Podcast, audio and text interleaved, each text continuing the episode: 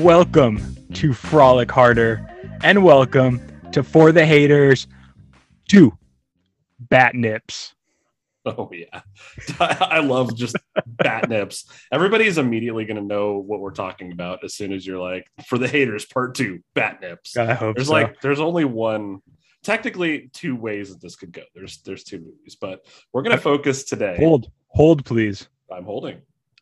I'm good at this now. Oh, I, I don't want to get you too far. Oh, wait, I'm gonna let you finish, but My name is Matt. I'm Brennan. This is my co-host. We're the dynamic duo, and he's Brennan, as he said. like Batman And- and Robin. Exactly. And uh, as always, joined by our Alfred, producer John. Producer Moo. Producer Uh, Moo. Hi, producer Moo. Hi. And before we get started, make sure this audio makes it in, producer John. Will do, sir. Oh, wait. Uh, oh, oh yeah.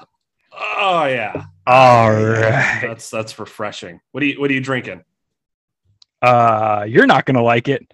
I'm I got not- another nice pickle beer. Oh, you're so weird, man. This You- one pickle beers. is tropical punch. fair enough. That's the sound of pickle beer. That's the sound of someone enjoying pickle beer.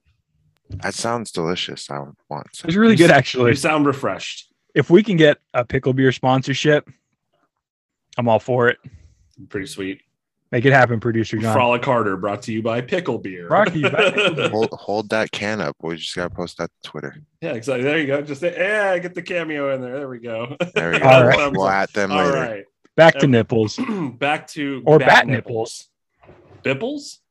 Maybe they're bipples. They're definitely bipples. Bipples. that should be the name of this episode now. You ever seen a good you ever seen a good bipple? I, I mean, I've seen them on, on screen a few times here. We're going to talk about them. Let's hear about it. We got some bipples. So we're going to talk about Batman Forever today. It's uh, one of those movies where you grew up watching it in the 90s. You loved it, you hated it. Some people hated it more than others. Some people loved it. I mean, I how feel did like you how did you feel about Batman Forever? well, here's the thing. Like you said, uh, we saw this movie growing up, Yes. so I didn't hate it. I didn't either. It's it's It- it- got like a nostalgia factor for me. Yeah. So at the time, like whatever young age we were, it was a phenomenal movie. It really was like Jim Carrey, why? Oh, why? and this was after we had already seen him in like your Ace Venturas. Yeah. He was like Jim Carrey was at the peak in the Yeah. mid 90s when this movie was made. and they were able to lock him up man. in Batman. Right. I mean, this guy was all over the place. He I mean, we'll we'll talk about him in here. We'll get to him. Yeah. But uh And- yeah. And if if anyone hasn't noticed, this is sort of like our ongoing series of uh it's essentially the most hated movie in a what would you say like a I, I, it's just I think it's just movies that people just have not appreciated as much as others. So the haters. why it's yeah, it's the haters. It's the it's the trolls, it's the haters. It's like people like to hate things just for the sake of they think it's like trendy to hate it. Just It's like the same thing as like people are like there's food trends. It's like, oh yeah, everybody loves this, so now I love it. No, it's not the way it works. These are just some movies just didn't didn't rub people the right way.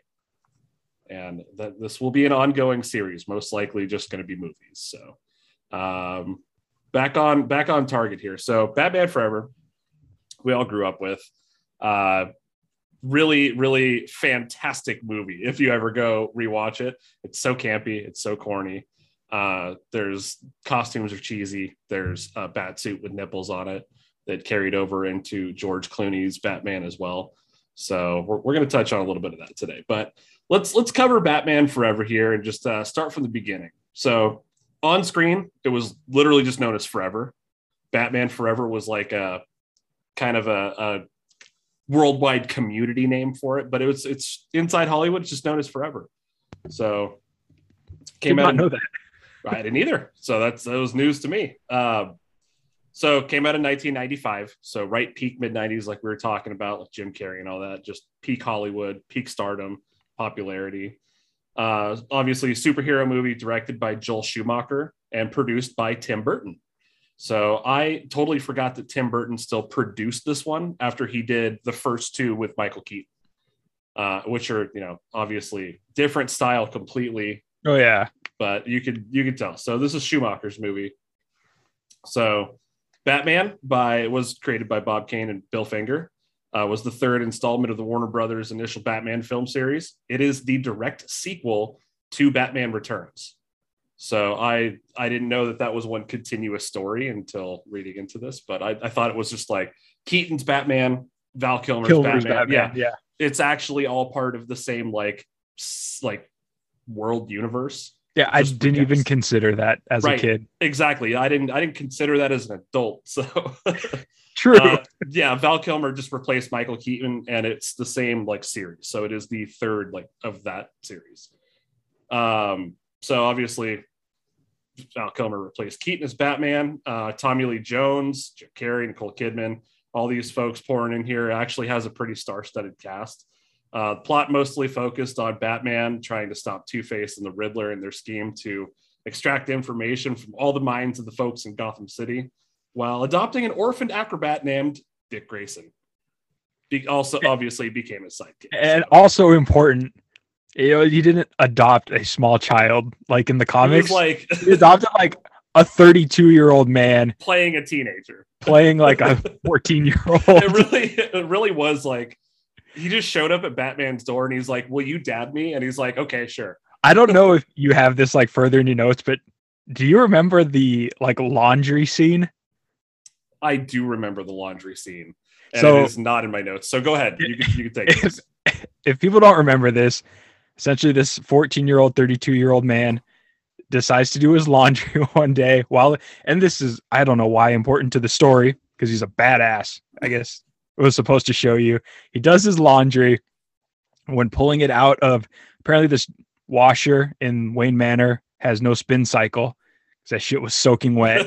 Really, and was. they show him like like doing like nunchuck moves with his like heavy wool socks and then like whipping them up on a clothesline, right? and like remember right. wringing them out and it's Yeah. just like dripping water all over the floor yeah but then he's like whipping them onto the clothesline. It felt very three ninjas like when we were a kid. It was like Yeah. some little child just playing nunchucks with his socks like you were saying so like Yeah. you don't know how hard i've been training so let me show you. Imagine i'm the choreography. like the director's like we've got this laundry choreography scene coming up. They're like, "Do you want to show him like actually training, like in a a karate studio or something?" Like, no, no no, no, no, no. I got something better. Guys hear me out guys. it's gonna be like a dojo but a laundry room instead and not nunchucks and socks instead of that Yeah. So now, ninety-eight year old Alfred has to go in there with his mop and bucket, mop that shit up, clean up all that water. trash ass Dick Grayson comes in and just makes us just a mess everywhere. But you know, Alfred just like he's he's always like that guy. He's like Butters from like South Park. He just has to clean up everybody else's mess. It's Yeah. kind of a- And this was by far the oldest Alfred. oh God, he was the This guy was gatekeeper at the so time. Yeah, he was really old. Uh, so Uh, Producer John, find that guy's name. I want to give him a shout out. I, I'll I'll get to it. You I can- got it. I oh, got it. okay. Never. Oh, Don't you worry. Don't you worry. Thank you. He's on it. uh as far as who uh alfred was it was um his name here in my notes was michael gough shout out Michael Gough. michael gough was uh, He's still alive. Is he? Is he still with us? he is long gone thought like All you right, said he was ancient in 95 so uh getting back on track so batman adopts 32 year old 14 year old dick grayson uh, and obviously developed feelings for psychologist Dr. Chase Meridian. Uh, director Schumacher mostly skewed the dark dystopian atmosphere of Tim Burton's films by drawing inspiration from the Batman iconic books of the Dick Sprang era, as well as the 60s television series after Keaton chose not to reprise the role. Uh, William Baldwin and Ethan Hawke were also considered as replacements before Val Kilmer was cast as Batman. So, could you imagine, like, I'm Ethan Hawke would have been one of the young Baldwin then, right? brothers? Yeah, like- how old is Ethan Hawke now? he's pretty old now. He played uh, the uh, the older gentleman in Moon Knight recently. Yeah, he was Yeah, good. At, he's he's. Uh, I feel like he would have been really young when Batman came out. I guess Kilmer Yeah. was too, though, Yeah, technically. it's true. True. And William Baldwin, I believe, is that the backdraft Baldwin? I No, that was Billy, no, that was yeah. I think that was Billy. I which I guess is William is Billy. one of the, it's just one of the Baldwin brothers. Okay. There we go. God damn Baldwins. Uh, I know. So the movie was released on June 16 of 95, got mixed reviews from critics. Uh, a lot of them praised the visuals and some of the performances, but criti- uh, criticized the CGI, costume designs, and tonal departure from the previous films because it was not Tim Burton's movie. He was just producing. Like it. So, campier, yeah, a lot lighter, of a lot of campier. neon, a lot of Yeah. neon. Yep, a lot of neon tones. Uh, that was a point in the movie also from the the new uh, director there. The film was definitely a box office success, though. Grossed over 336 million uh, worldwide before becoming the sixth highest grossing film of 95. Also, also followed by Batman and Robin in 97. That was with Clooney. Uh, Chris O'Donnell definitely came back as Robin, and Val Kilmer was like, "I'm done with the nipples. Cast someone else." So George Clooney took over from that. Uh, just to sum up like the main cast of the movie, I, I kind of said it was a star-studded cast before, which it really, really was. Uh, Val Kilmer obviously is Batman or and Bruce Wayne. Uh, Tommy Lee Jones is Harvey Dent and Two Face. Jim Carrey is Edward Nygma, the Riddler. Nicole Kidman playing Chase Meridian obviously was recast from the Michael Keaton uh, original series because the original actress was considered too old. So they went with a younger and a younger direction. Chris O'Donnell coming in as uh, Dick Grayson, Robin. Uh, Michael Gough, we talked about as Alfred Pennyworth. Pat Hingle was James Gordon in this one. George Wallace was the mayor of Gotham City. Drew Barrymore, let's not forget, she was Oh Sugar, yes, one of Two Faces, uh, the angelic like assistant yes. with Debi Mazar playing uh, Two Face's bad or gothic, you know, assistant slash girlfriend. And another guy I, I'm going to hit you with that I didn't know was in this movie, Jon Favreau, was in Batman Forever. The Jon Favreau that is running like this directed I'm Iron trying Man, to like Star Wars. John my head right now. Yeah, Who uh, was he? I will get to that at a later kind of Okay. driven. I'm very excited. yeah, he, it wasn't a big role, but Jon Favreau yeah. was in the movie. So we're going to talk about casting here and how that went because uh, it was definitely a lot of interesting choices that could have been in this movie that you know would have totally taken this in a different direction. So the production department went on fast track with uh, Rene Russo cast as Chase Meridian in the original series. Uh, but when Michael Keaton decided not to come back as Batman, he did not like the direction that this series was headed in and said, I am out. So Keaton wanted to pers- uh, pursue more interesting roles and turned down uh, $15, $15 million for this movie. So yeah, it was uh, back in 95. That was a lot of money, 15 mil to play Batman. And he shook his head and said no. Uh, decision was made to go with a younger actor for Bruce Wayne after he, you know, Michael Keaton turned it down. An offer was made to he, Ethan Hawke, who turned it down. Uh, Ethan Hawke went on to later say he regretted the decision and would have loved to play Batman. So, kind of hindsight is 2020 there. Uh, director Schumacher had seen Val Kilmer in Tombstone, uh, but was also interested in Keanu Reeves, Oh, who would later play the voice of Batman slash uh, Bruce Wayne in the DC League of Super Pets in 2022. So he was great. Good yeah, movie. yeah, Keanu Reeves is Batman in that one.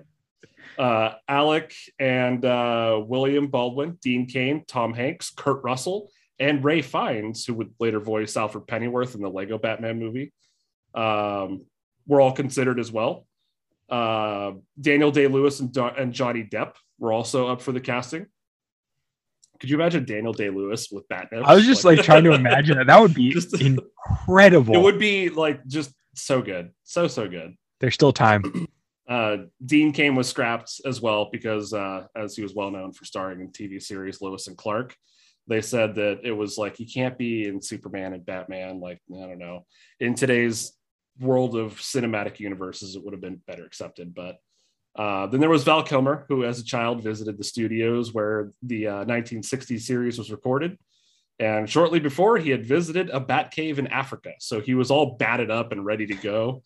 Um, he was con- uh, Val Kilmer was contacted by his agent for the role.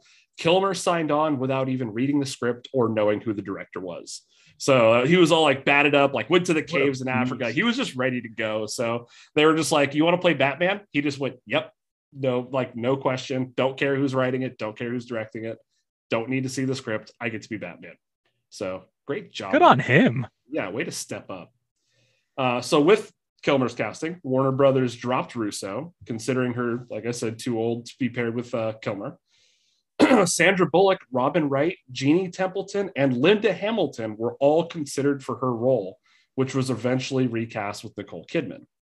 So there was really like a lot of actors and actresses Right. were, like up in this movie that I didn't like know that I had had a shot. no clue about most of these. like Linda Hamilton would have been Yeah. so weird. Um, Billy D. Wilde, uh, Billy Dee Williams took the role of Harvey Dent in Batman on the possibility of portraying Two Face in a sequel. But Schumacher cast Tommy Lee Jones in the role, although Al Pacino, Clint Eastwood, Martin Sheen, and Robert De Niro were all considered for Harvey Dent or Two Face. Ooh, ah. Yeah, like Al. Pa- Could you imagine Al Pacino just like, ooh, ah, Batman? Like, I can't imagine it. so good. So so far Um, in our in our Batman movie, and I think they're doing so many now, we might have a chance. Yeah. We're gonna have Daniel Day Lewis as Batman, Al Pacino as Harvey Dent Two Face. I like it. All right, let's keep going. Uh, Tommy Lee Jones was really reluctant to accept the role of Two Face, but did so only because of his son's insistence.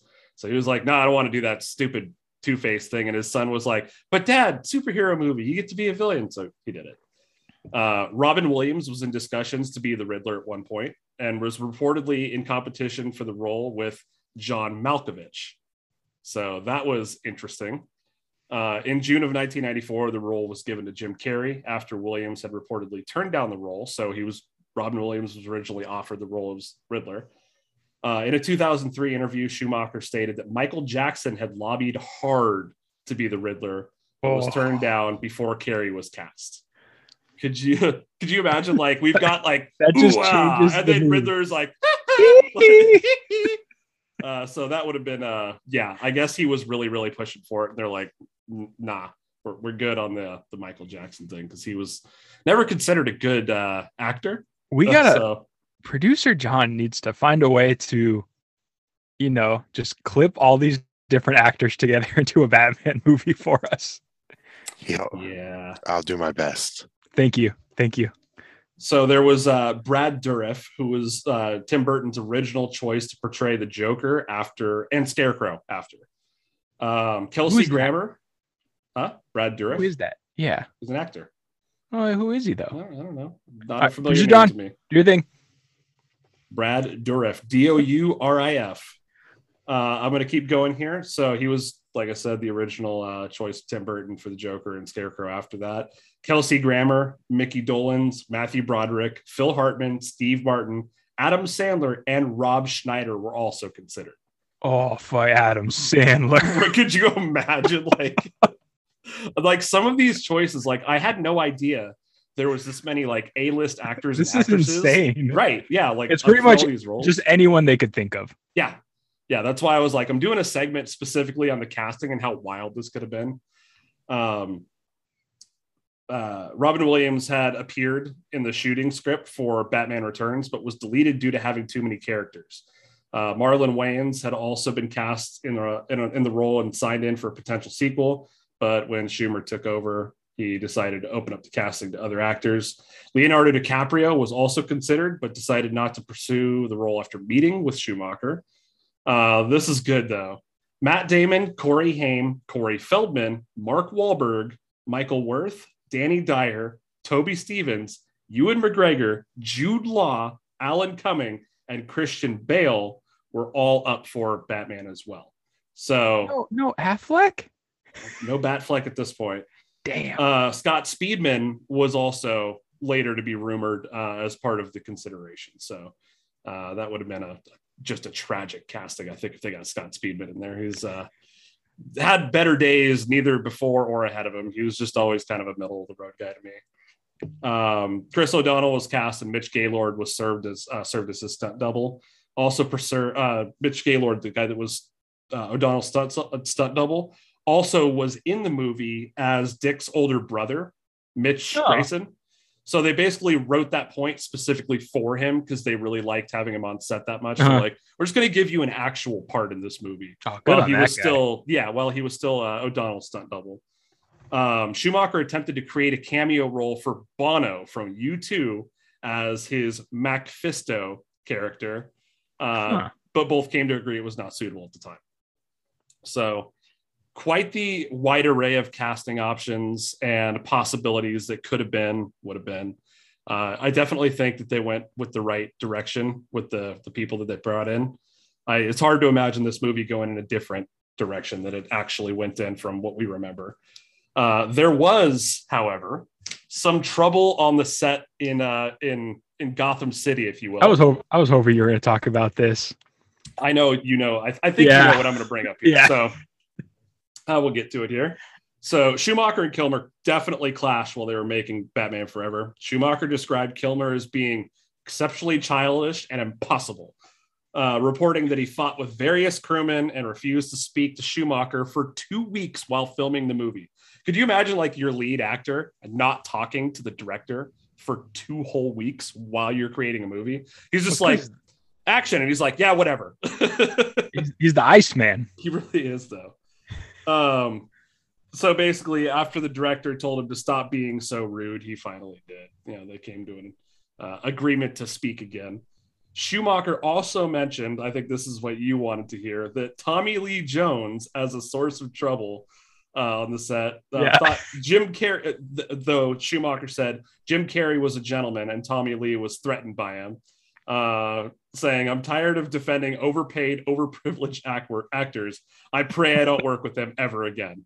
Jim Carrey later acknowledged that Tommy Lee Jones was just a dick to him on set, uh, telling him once offset production. I think this is what you were waiting to hear. Yeah. Tommy Lee told uh, Jim Carrey, I hate you. I really don't like you. I cannot sanction your buffoonery. So that was one of my favorite things. Like, I would just love to hear Tommy Lee Jones tell Jim Carrey, I will not sanction this kind of buffoonery. Like, Aside aside from this quote, I don't think I've ever heard anyone say buffoonery. right? It's, it was so good. And I, Like I When- know of the word, and I've never heard anyone use it when I hear that whole line, like, I cannot sanction your buffoonery, I hear it in in his voice. Tommy Lee Jones's voice. Yeah.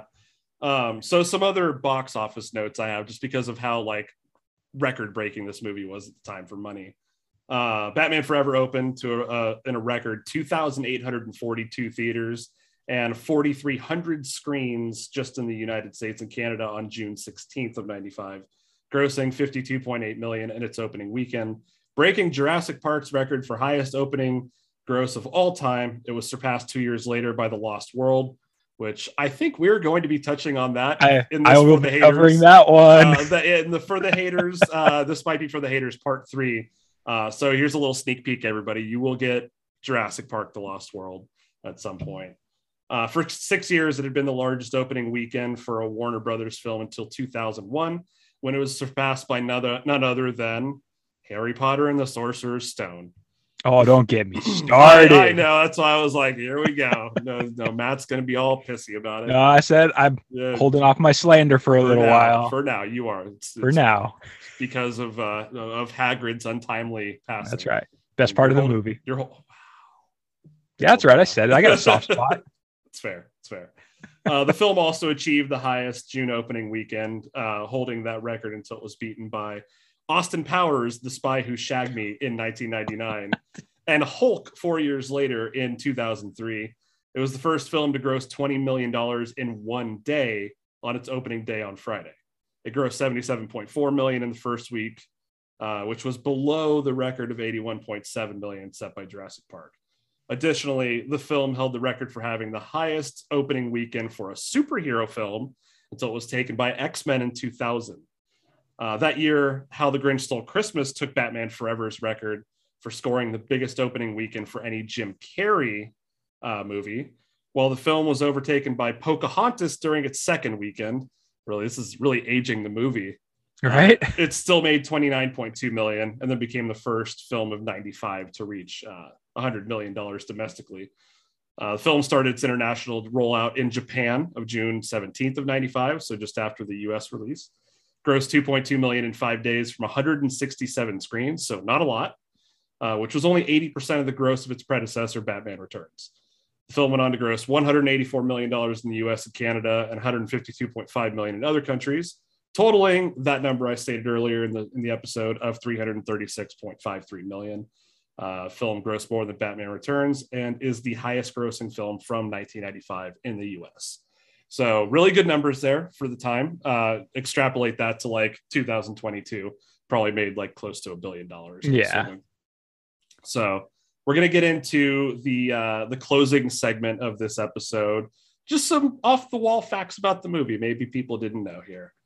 So we're gonna start off with uh, Tim Burton strongly opposed the title of the movie, having saying, "I always hate I, I always hated those titles like Batman Forever." Burton said, "Sounds like a tattoo that somebody would get." Or something some kid would write in a yearbook, just Batman Forever. So Tim Burton was not a fan, but he only produced the movie and had no say in what the title was. Uh, Scarecrow was originally one of the villains in the movie. Uh, the Batman Forever, we all know today, sees the Dark Knight do battle with two of his greatest foes, Two Face and the Riddler. This wasn't always the plan, though. Uh, in the initial draft of the screenplay by Lee Batchler and Janet Scott Batchler, the plan had been for the Riddler to have a different partner in crime from Batman's famous rogues gallery, the Scarecrow. However, when Schumacher signed on to direct the film, he hired Akiva Goldsman to rewrite the script completely. Scarecrow was disregarded immediately. So basically, they just saw that and said, first thing's going to Scarecrow, uh, along with the original planned return of Catwoman, who was supposed to be in it as well. Ultimately, Scarecrow would not appear in live action until 2006 with Batman Begins, with uh, Cillian Murphy playing the role opposite Christian Bale. So I honestly think that personally, the Christian Bale, Bale trilogy is my favorite. Yeah. Uh, it's so good. The Dark Knight is probably the best superhero movie ever made, in my personal opinion. Uh, there is a longer and darker version of the film that to this day may still be released. I need that. Batman Forever hasn't always been too well regarded by fans of the franchise, with many having complained that it's too lighthearted, commercialized, campy. However, the film was released into cinemas and for some uh, and for home entertainment, said to be very different from Joel Schumacher's original director's cut, which was reportedly much darker. While the released film is two hours long, Schumacher's final cut ran 40 minutes longer. So there is still 40 minutes of content out there that we have not seen for the director's cut. It's possible the cut of Batman Forever can still be released. The rumor has it that Warner Brothers considered putting it out on DVD back in 2005 to mark the, the film's 10th anniversary. But since Schumacher's death in June of 2020, some fans have been rallying again for Warner Brothers to release the director's cut. So, so basically, they're saying, in honor of the director passing away, we want to see the full movie. Uh, I would absolutely, like you said, I'd love to see that, like a darker version of Batman I, Forever. I don't. I can't imagine what it what it would be. I don't know. I, I assume it's- like it's so campy. it may. Do you think it would be like more like uh, Christopher Nolan style? I have. I mean the the Burton ones, I guess, were like fairly dark for the time. Like, is it? They were both dark that, and think? campy. I think. Yeah. it had, it had a definitely like. Tim it's Burton definitely has a style. It's the Burton style. Yeah, Yeah, it's yeah, like it's gothic definitely- horror kind of. Danny DeVito eating the fish and the blood coming out Yes. of his. Like, oh yeah, yeah, it was pretty. it bites the dude's nose. Yeah, Hundred percent. Uh, so the next thing we're going to talk about here is how Chris O'Donnell crashed the Batmobile. Uh, I did not actually know this happened for real. So after Chris O'Donnell's orphan acrobat Dick Grayson is taken in by Val Kilmer's Bruce Wayne, it's not young. uh, It's not long before the young scamp discovers his new guardian's secret identity, which, as we remember, happened pretty fast in the movie. He's like, "Oh wait, wait, oh you're Batman!" Like five minutes in. So naturally, he takes the Batmobile out for a joyride. Uh, Chris O'Donnell actually demanded to be allowed to do all of his own driving stunts. Um, but just as Dick uh, Grayson lands in trouble for taking the Batmobile in the movie, so did Chris O'Donnell. Bit off a little bit more he could chew with this one. The actor accidentally wound up crashing the expensive vehicle into a curb, uh, severely denting a fender in the process. Luckily, nobody was injured in uh, Chris O'Donnell's shen- buffoonery and his buffoonery. Oh, I will not stand for his buffoonery. I, I cannot sanction his buffoonery. Like, uh, here we go. I'm going to talk about Jon Favreau here.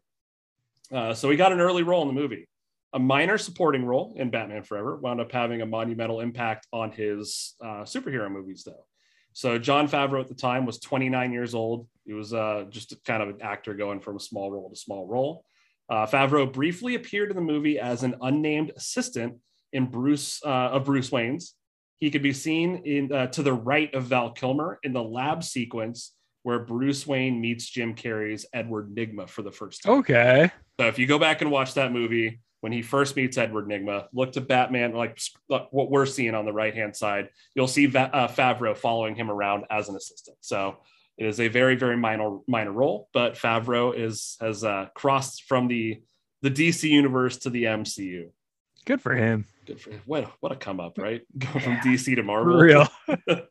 um, as you'll probably remember, the soundtrack of the al- album was just ridiculously huge. Seal baby, kiss from a rose. We got That's some right, offspring on there, if I remember correctly. Here's the thing, though. It, it was a huge soundtrack, but even even though there were only five songs from the soundtrack were actually in the film, only five on the entire album. Um, it's it was a little neat way to put together soundtracks. Like young people would buy them. Like it wasn't really a thing they did prior to that. Was releasing like movie soundtracks. So Batman Forever was in the forefront of that. Uh, so you used to go down to your Sam Goody and get your your cassette tapes back in '95, or at the time, if you were ahead of the curve, your CDs at 90 95. I got my uh, my CD from Warehouse Music. I remember Warehouse. Did you have the Batman Forever soundtrack? I did. Nice. I did. It's a good one. I also have uh I think my parents got it for me. Uh the original Batman, the Keaton one. I have the Prince. I guess it was all Yes. soundtrack if you remember. Have it on uh cassette tape. yes, I love Yeah. that. That's so good. What a throwback. What a relic. That belongs in a museum at this point. It truly does. uh, so the the album was filled with music, both featured in the film and and music allegedly inspired by the film. Such was the case on Batman's Forever's uh, commercially released soundtrack album, which enjoyed double platinum uh, sales. That went that went double platinum. Inspired by essentially this was the precursor to like the Black Panther Kendrick Lamar Yes, album. Yeah. Yeah, yeah. And the new one that just came out. exactly. Thank you, Batman Forever. right? It's paving the way for everybody. So, like I stated, only five of the songs on the album were actually included in the movie, including U2's "Hold Me," "Thrill Me," "Kiss Me," uh, "Kill Me,". And that one. Seal's "Kiss from a Rose." Uh, our other artists uh, went on to feature on the Batman soundtrack, though not necessarily in the movie itself. Included PJ Harvey, Nick Cave, and Michael Hutchence of In So, nice little, nice little soundtrack there. It was a good one. Uh, Jim Carrey's Riddler haircut plans were changed due to his impeding divorce. Uh, Carrey had a hand in designing the Riddler costumes for Batman Forever, which I didn't know. He had all his own input. Neither did I. Costume. Uh, stuck to the lime green color scheme and the question mark motif associated with the character, most famously from uh, Frank Gorshin's take on the 60s Batman show. At one point, Jim Carrey had another idea for the character, and that was to shave a question mark shape into his hair. Uh, but that haircut idea was abandoned due to the circumstances of his own private life. Uh, Carrey was going through a divorce at the time and needed to appear in court as part of these proceedings, and felt like the question mark shaved into the head was a, a bit much for real life Yeah. legal issues. So, I feel like they they would be somewhat understanding of that. yeah, it, basically, Jim Carrey just said that showing up to court with a question mark shaved into his head would probably look wouldn't, little- probably wouldn't go down well. So uh, Val Kilmer shot the movie back to back with Heat, which was a great movie. If you haven't seen Al Pacino. watch. Yeah. Ooh-ah. Wow. Uh, although Batman Forever isn't generally held up as one of Kilmer's best films, the actor shot the uh, the film Heat immediately before starting work on what would become to be regarded one of his career highlights. Heat writer director Michael Mann's epic crime drama uh, centered centered around Al Pacino uh, as an LAPD detective determined to take down Robert De Niro's bank robber. Uh, Kilmer takes on a key supporting role in Heat as Chris Shahir- Sh- I think was his last name the right hand man of De Niro's Neil McCauley.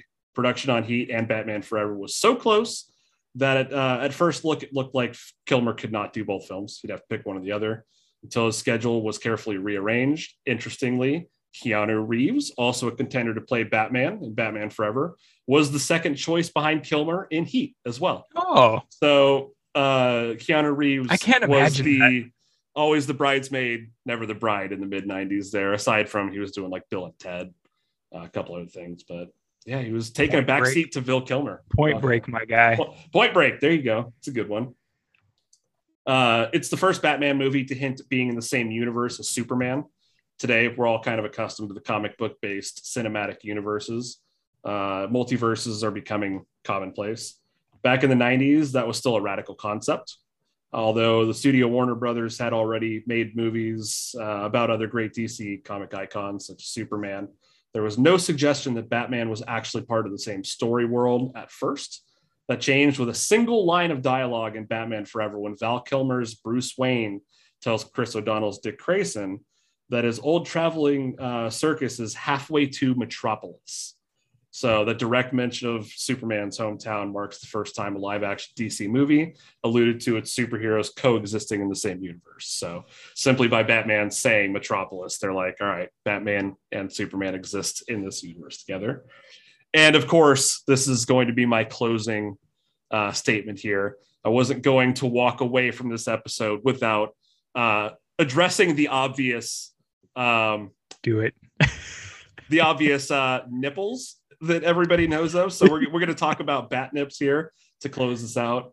Uh, so the bat suit had, it had nipples. There's there's no other way around it. It's kind of just like it was out there. They even focused in on that chest plate at one point where you just see nips.